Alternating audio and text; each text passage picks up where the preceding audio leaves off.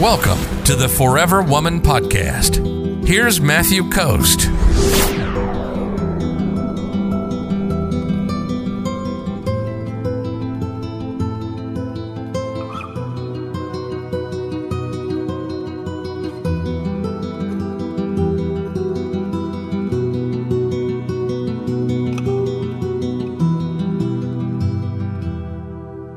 Laura says, uh, question.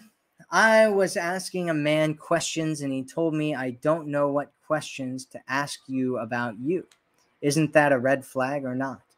No, not necessarily. I mean, it's one of those things where I've I've actually run into this situation with women in my past as well where they're like, "Wow, you aren't asking me enough questions about myself." And I'm like, like tell me something about yourself. And they're like well you need to be more specific. And i'm like how am i going to be more specific if you don't tell me anything about yourself? Right? And so i you know i don't know. It could be it might not be. It kind of depends. Right? If is he you know is he doing other things? Does he care about you? Does he seem like he cares about you? I wouldn't get so caught up in one little thing because it could be something that doesn't matter that you're blowing up into a big deal. And it could be something that does matter and you want to look at the rest of the picture, right? So the rest of the picture is is this guy treating you well? Is he consistently doing the right things? Is he, you know, saying the right things to you? You know, are all the other things good and right and, you know, in going in the right direction? And if they aren't, then this is one thing that might be an addition to all the other things that are going on that might be a problem. If everything else is all right with him, it might just be that you're making a big deal out of nothing. And so you want to look at the whole picture as opposed to just this one little thing like he doesn't know what kind of questions to ask you or are you opening yourself up to him are you you know telling him about yourself. Like com- normal conversations the way that they work is it doesn't you're not just sitting there waiting for the person to ask you questions about yourself.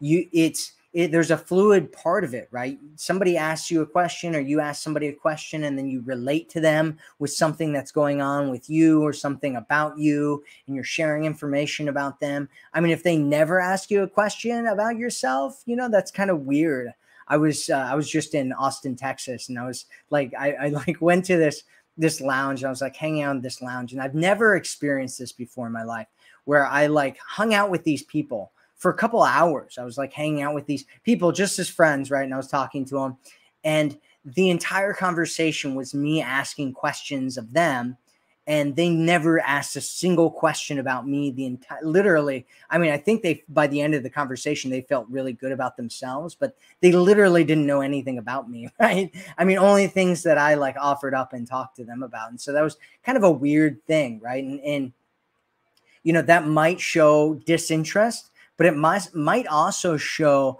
a lack of social ability right? Social intelligence so if they're on eh, like they don't know how to have conversations with people, that's a normal thing that's going on, especially nowadays where everybody's on the internet and you know people aren't even like really interacting with people in the real world as much as they used to.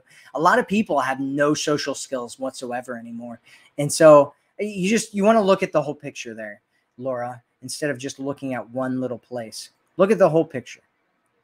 Look at the whole picture figure out what's going on. If you're ready to attract a man who loves you, sees you, and cherishes you, visit theforeverwomanformula.com right now.